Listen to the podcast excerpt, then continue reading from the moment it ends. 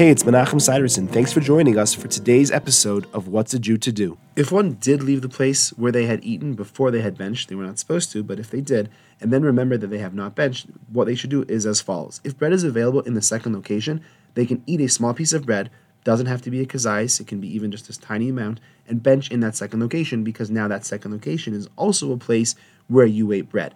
It's not ideal because you didn't have in mind to do that from the beginning, but once you're there, it's a good solution.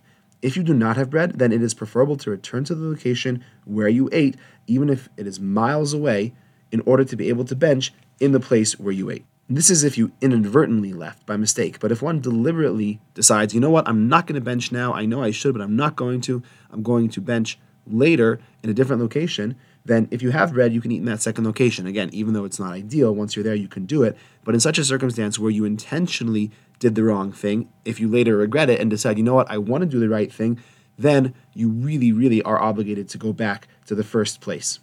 If it was a mistake, we say it's preferable to return to the location where you ate.